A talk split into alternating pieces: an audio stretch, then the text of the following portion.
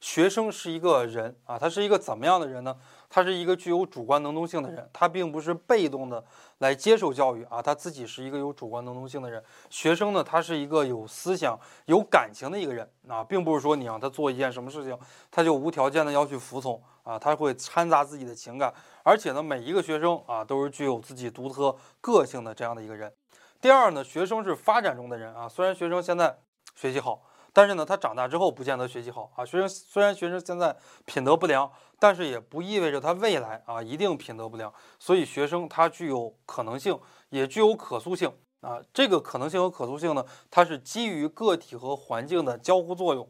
这是我们说到的第二点啊。第三点的话呢，我们看一下，说到一百四十三页，学生是学习的主体啊，是具有能动性的教育对象。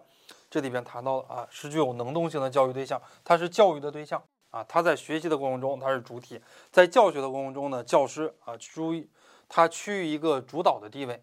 后边呢，我们说一下学生的地位啊，大家可以来看一下啊，学生的地位，学生的身份啊和法律地位。那么学生享有一些合法的权利，比方说学生具有哪些权利呢？学生具有人身自由权啊，具有受教育的权利。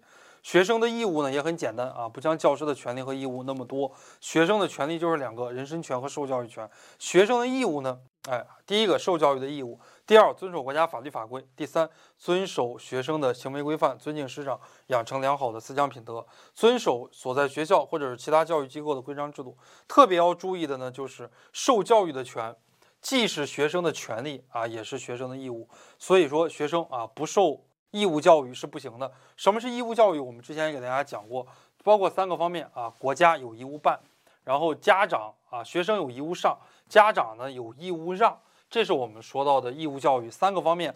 如果国家没做到，国家就违法了；如果学生没上，学生就违法了；如果家长不让上啊，比方说比较有代表性的啊，像前些年我们生活的那个年代啊，八零后、九零后特别知道一个。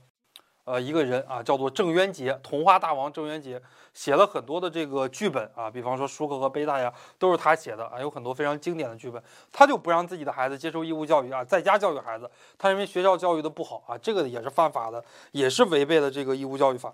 好，我们来看一下第三节啊，第三节呢，我们给大家讲到的师生关系，学生的权利和义务在书的一百四十六页和一百四十七页，我们来看一下